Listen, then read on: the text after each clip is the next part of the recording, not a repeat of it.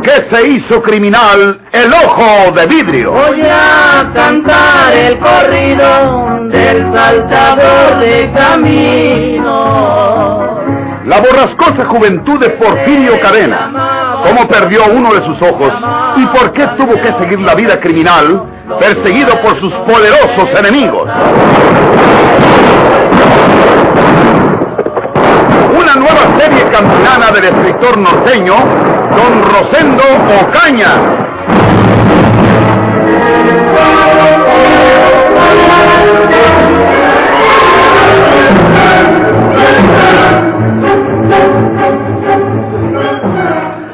Este dinero ha contado Andrés Ausón. Son seis mil pesos. Tú eres el único que conoce bien mis correderos por la sierra. Tú eres el único que puede guiar a los soldados hasta donde yo me halle. Eh, alza este dinero, Andrés Ausón, es tuyo. Ellos pagan porque me entreguen vivo o muerto, pero yo pago porque no me entreguen. Hoy en la mañana llegamos el teniente y los soldados hasta el pie de esta meseta, Porfirio. Y el tenientito, que no es nada tarugo, quería subir hasta aquí. Pero yo le dije que necesitaba traer bastimento para poder andar todo el santo día. Y también le dije que tú vivías escondido en los poblados de abajo y se creyó el tenientito. Y te buscamos por la mesa y por el manzano. ¿Cuándo te hallan Ancina, Porfirio? Es lo que quiero, que no me encuentren. Por eso te quito la tentación dándote más de lo que te pueden pagar por entregarme. Pero te voy a advertir una cosa, Andrés Sauzón. Tú eres capaz de querer quedarte con esos seis mil pesos que te doy y a luego cobrar los cinco mil que dan los hacendados traicionándome. No, Porfirio. Ojalá, ojalá y no, Andrés Sauzón. Porque si después de haberte pagado bien lo que tienes que hacer por mí me haces una traición, donde quiera que te metas te encuentro y te saco y no vuelves a comer gorda en tu vida. Yo soy hombre, Porfirio, y me gusta tratar con los hombres como tú. De aquí en adelante no me les voy a despegar a los soldados y los voy a llevar por donde no te puedan hallar nunca. Nunca pienses que yo te pueda traicionar, Porfirio, porque no serían sina. ¿Qué se te ofrece para el pueblo? No, nada. ¿No quieres que le diga nada a tu hermana María Jesús? No. Ya, ya sabes lo que le pasó al huerquito, vea. En el pueblo dicen que se lo robaron de Ontava y que luego lo soltaron y que se les cayó en un barranco de por ahí de Santiaguito. Por una noche lo están velando en su casa. ¿Quién sabe si tú quieras que le diga a María Jesús que te aguarde en la madrugadita? No, no. Uh, ¿O quieras ir a investigar quién fue el que amoló a la criatura? No, tampoco, tampoco. La Rafaela, la del tío Fermín, no se ha separado de tu hermana María Jesús. Con toda seguridad que va a pasar la noche ahí con ella para consolarla. Yo no bajaré a los poblados por mucho tiempo. Tengo aquí arriba lo que voy a necesitar por algún tiempo. No quiero arrojarme para que los soldados me agarren y me maten. Eso que le pasó al chamaco de María Jesús no me importa. Era hijo de Ramiro, el de don Ricardo, y para mí como si no hubiera sido hijo de mi hermana. En eso tiene razón, Porfirio. Bueno, ya sabes que yo no me rajo. Que yo no me ando cuarteando nunca. Que tú me has pagado. Porque hago un trabajo fino con los soldados, para que no te hallen. Y a eso me voy a dedicar todos los días. Al cabo ellos me creen como guía. Cuenta conmigo para todo lo que se te ofrezca, Porfirio. ¿De veras no quieres ir al pueblo, al velorio? No, no. Porque yo puedo distraer a los soldados, por si vas. No iré y que te vaya bien, Andrés Ausón. No conviene que háganos tanto ruido por aquí. Cualquiera que se remonte a estos lugares nos puede oír. Ya sabes lo que tienes que hacer y no necesito decirte más. Después de una temporadita yo me desapareceré de estas tierras. Ya te darás cuenta. Está bueno, Porfirio. Entonces, Dios que te ayude. Tampoco se te ofrece nada para la señora esa que tienes en la... Tampoco, tampoco. ¿Dónde dejaste tu caballo? Allá abajo. No tomes a mal que yo soy un lenguariche, Porfirio. Estoy agradecido porque me dispensas tu confianza en este asunto y quiero servirte. Quiero demostrarte mi buena voluntad. Por eso te insisto, si se te ofrece alguna cosa para el pueblo, o si quieres ir para allá y que te distraiga a los soldados. Pero si no hay nada de eso, pues ahí será en otra ocasión. Ya sabes lo que se te ofrezca, nomás me hablas. Está bien. Hasta luego, Porfirio. Y ándale, hasta luego. Quién sabe si fuera mejor darle un par de balazos a este mondado y quitarle el dinero. Todas las trazas son de que me puede traicionar. Pero otro muerto y, luego por aquí haría que los soldados registraran todos estos montes hasta hallarme o echarme de aquí. ¿Y dónde me voy a meter? Ancina que queden las cosas. Pero si este cobarde trata de traicionarme, lo he de saber antes y lo mando a la sepultura. ¿Cómo estará María Jesús? Prove. Pero ni modo decirle nada porque se echa a perder todo. Ay, que se aguante.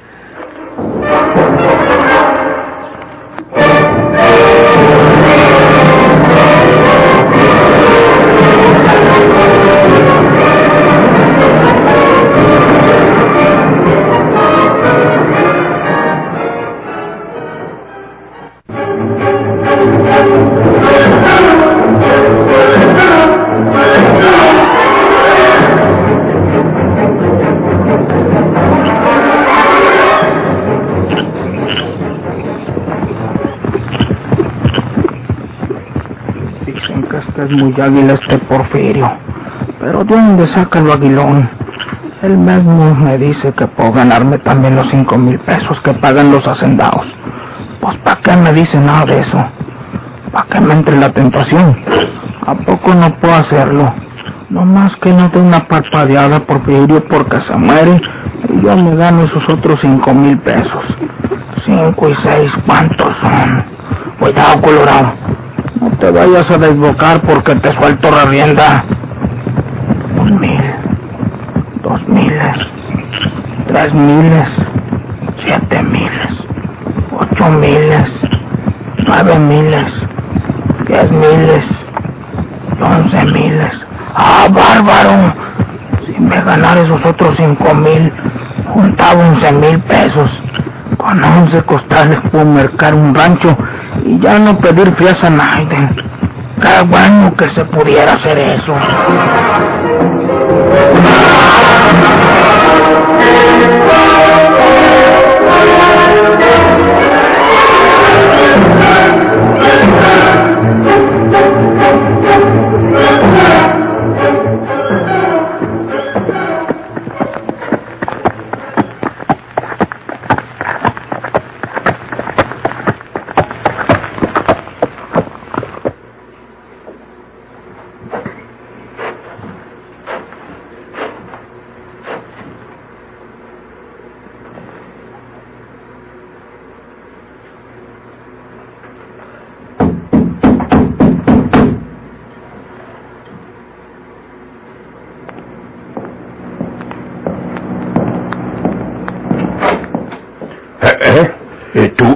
Sí, padre Román.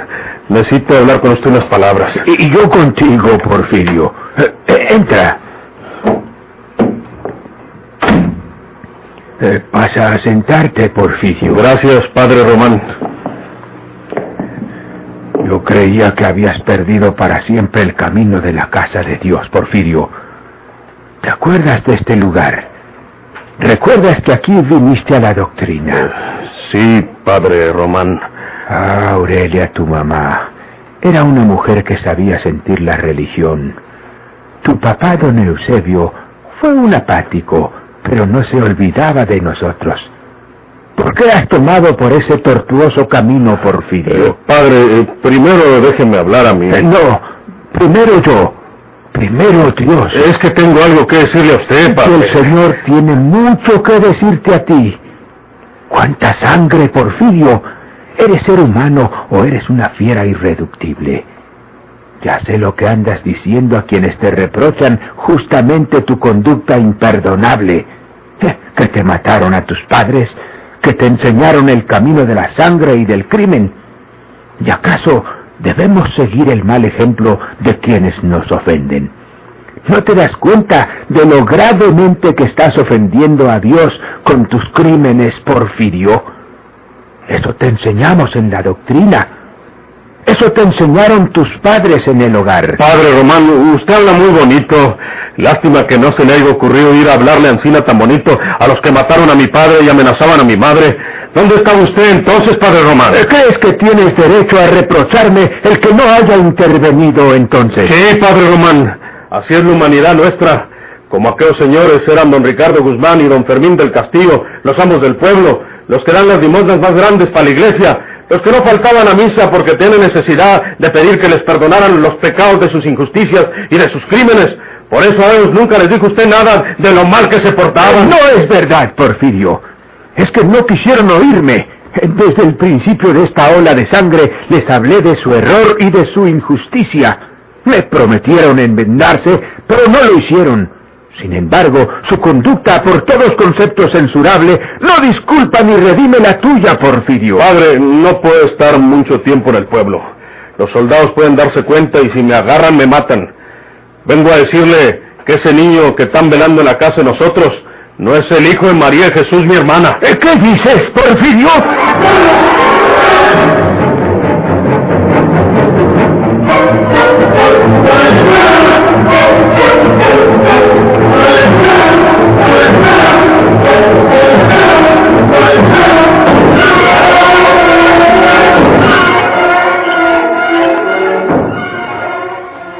Ya no te desveles tú, Rafaelita. ¿Quieres que uno de los señores conocidos te acompañe hasta tu casa? No, María de Jesús. Me voy cuando esté amaneciendo. Ya faltan algunas horas solamente. Mañana sí me vas a disculpar que no te acompañe al panteón, porque no tengo fuerzas y valor para hacerlo. Muy cuidado, Rafaelita. María de Jesús, ahí por fuera está Porfirio. Quiere hablar contigo. Mi hermano.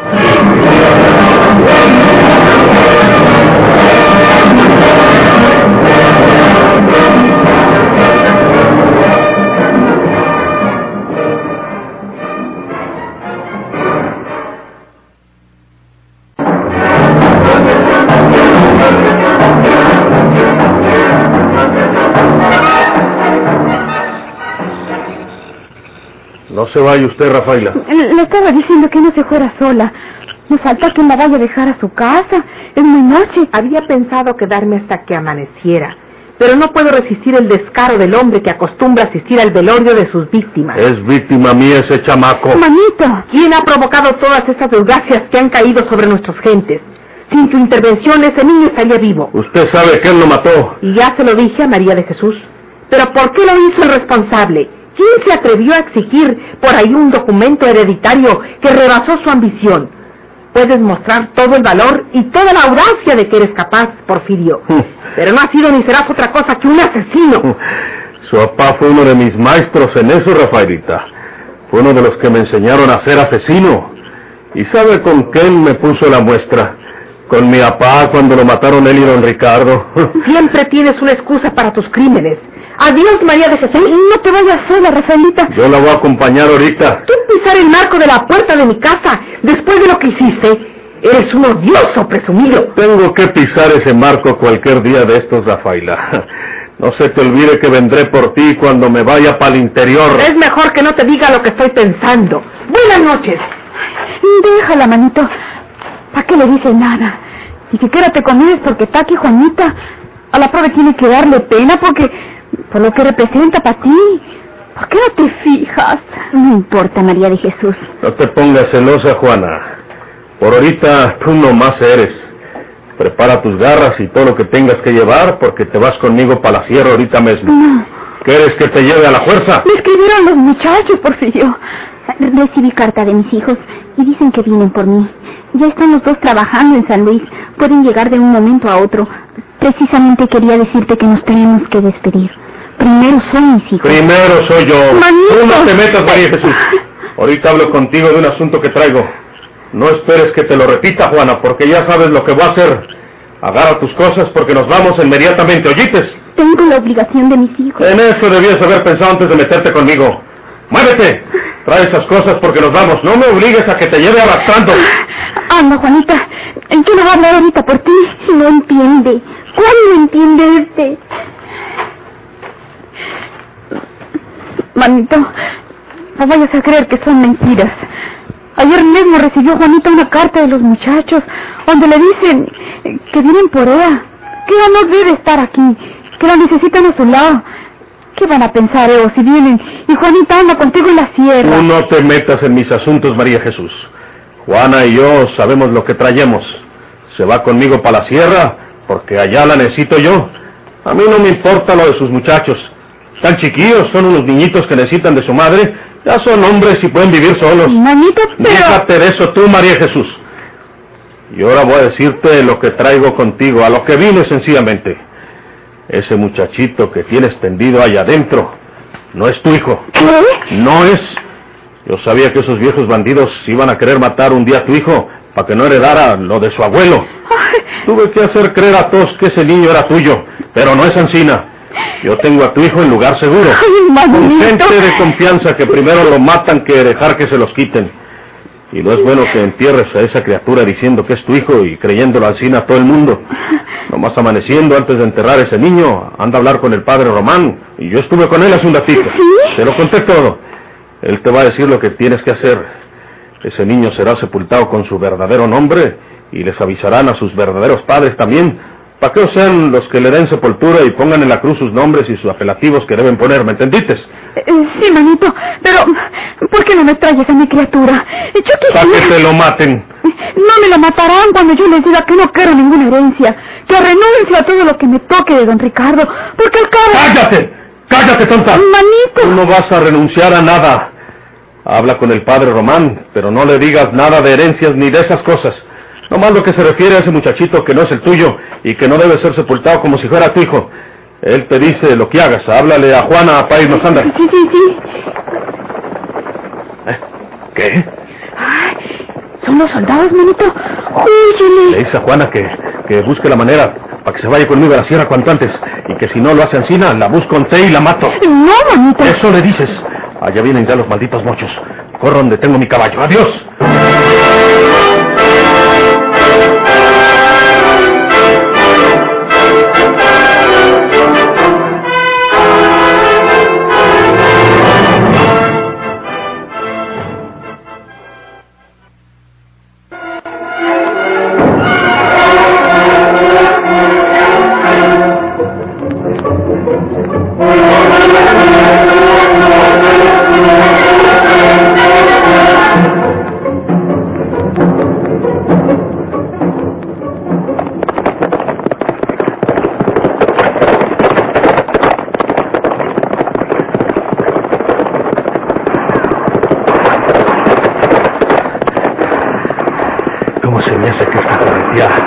La debo a Andrés Sauzón? ¿Quién sabe? Pero ese pelado es malo. Lo voy a cortar a la izquierda y me escondo en ese chaparral. Y los miro cuando pasen. A ver si no va con ellos Andrés Sauzón.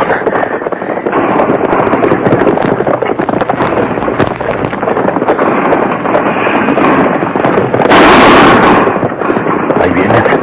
Van a pasar por aquí. Creen que me cuida frente. A ver si va con ellos Andrés Sauzón.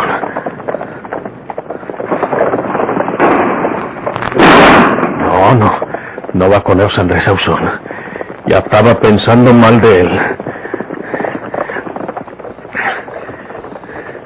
Estos soldados se van a parar ahorita, nomás dándose cuenta de que ya no me miran. Pero mientras me buscan en todos estos montes, creyendo que estoy escondido por aquí, yo me arriendo y voy a casa por Juana y me la llevo, de como esté. Esa vieja es mía y no me la quitan ni sus hijos.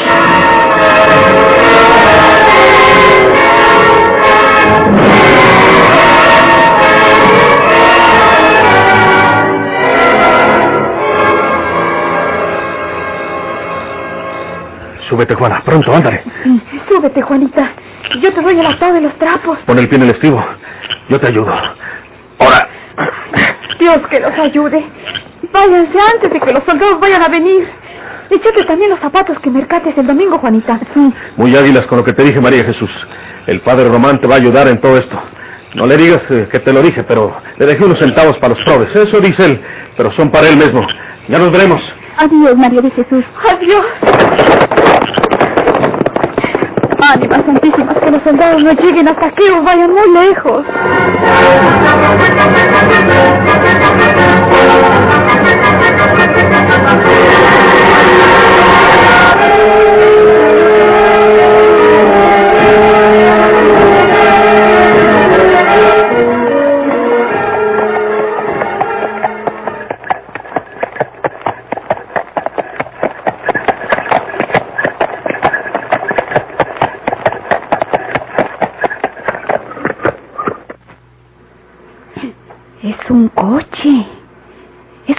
De la vía.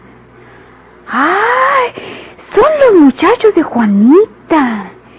¡Qué tipos! Ahora, ¿qué les voy a decir yo? ¿Y voy a decirles que su mamá se fue para la sierra con mi hermano Porfirio? Ay. ¿Cuál será Lalo? ¿Y cuál será Pepe? Juanita lo mentaba mucho. ¿Y qué les voy a decir yo cuando pregunten por su mamá?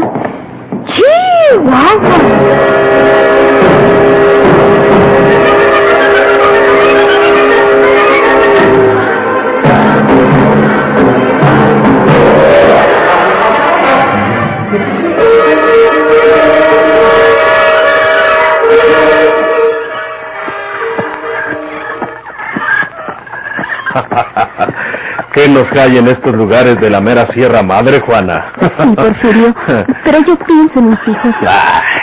¿Para qué quieres a tus hijos? ¿Y para qué te quieren ellos a ti? en cambio, yo no puedo vivir sin ti, mi Juanota. Porfirio. ¿Quién te quiere como yo, Juana? Ahora, ¿qué le dijiste a Rafaela? Que un día irías por ella, cuando te canses de mí, ¿verdad? ah, que Juan está tan celoso, álgame Dios.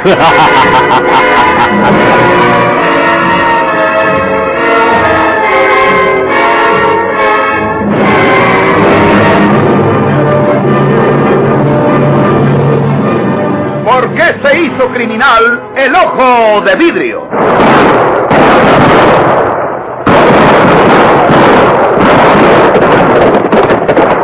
Muchas gracias por su atención. Sigan escuchando los vibrantes capítulos de esta nueva serie rural. ¿Por qué se hizo criminal el ojo de vidrio? Se disfrazaba de arriero para asaltar los poblados. Burlándose del gobierno, mataba a muchos soldados, nomás blanqueaban los cerros, seguros encalzonados.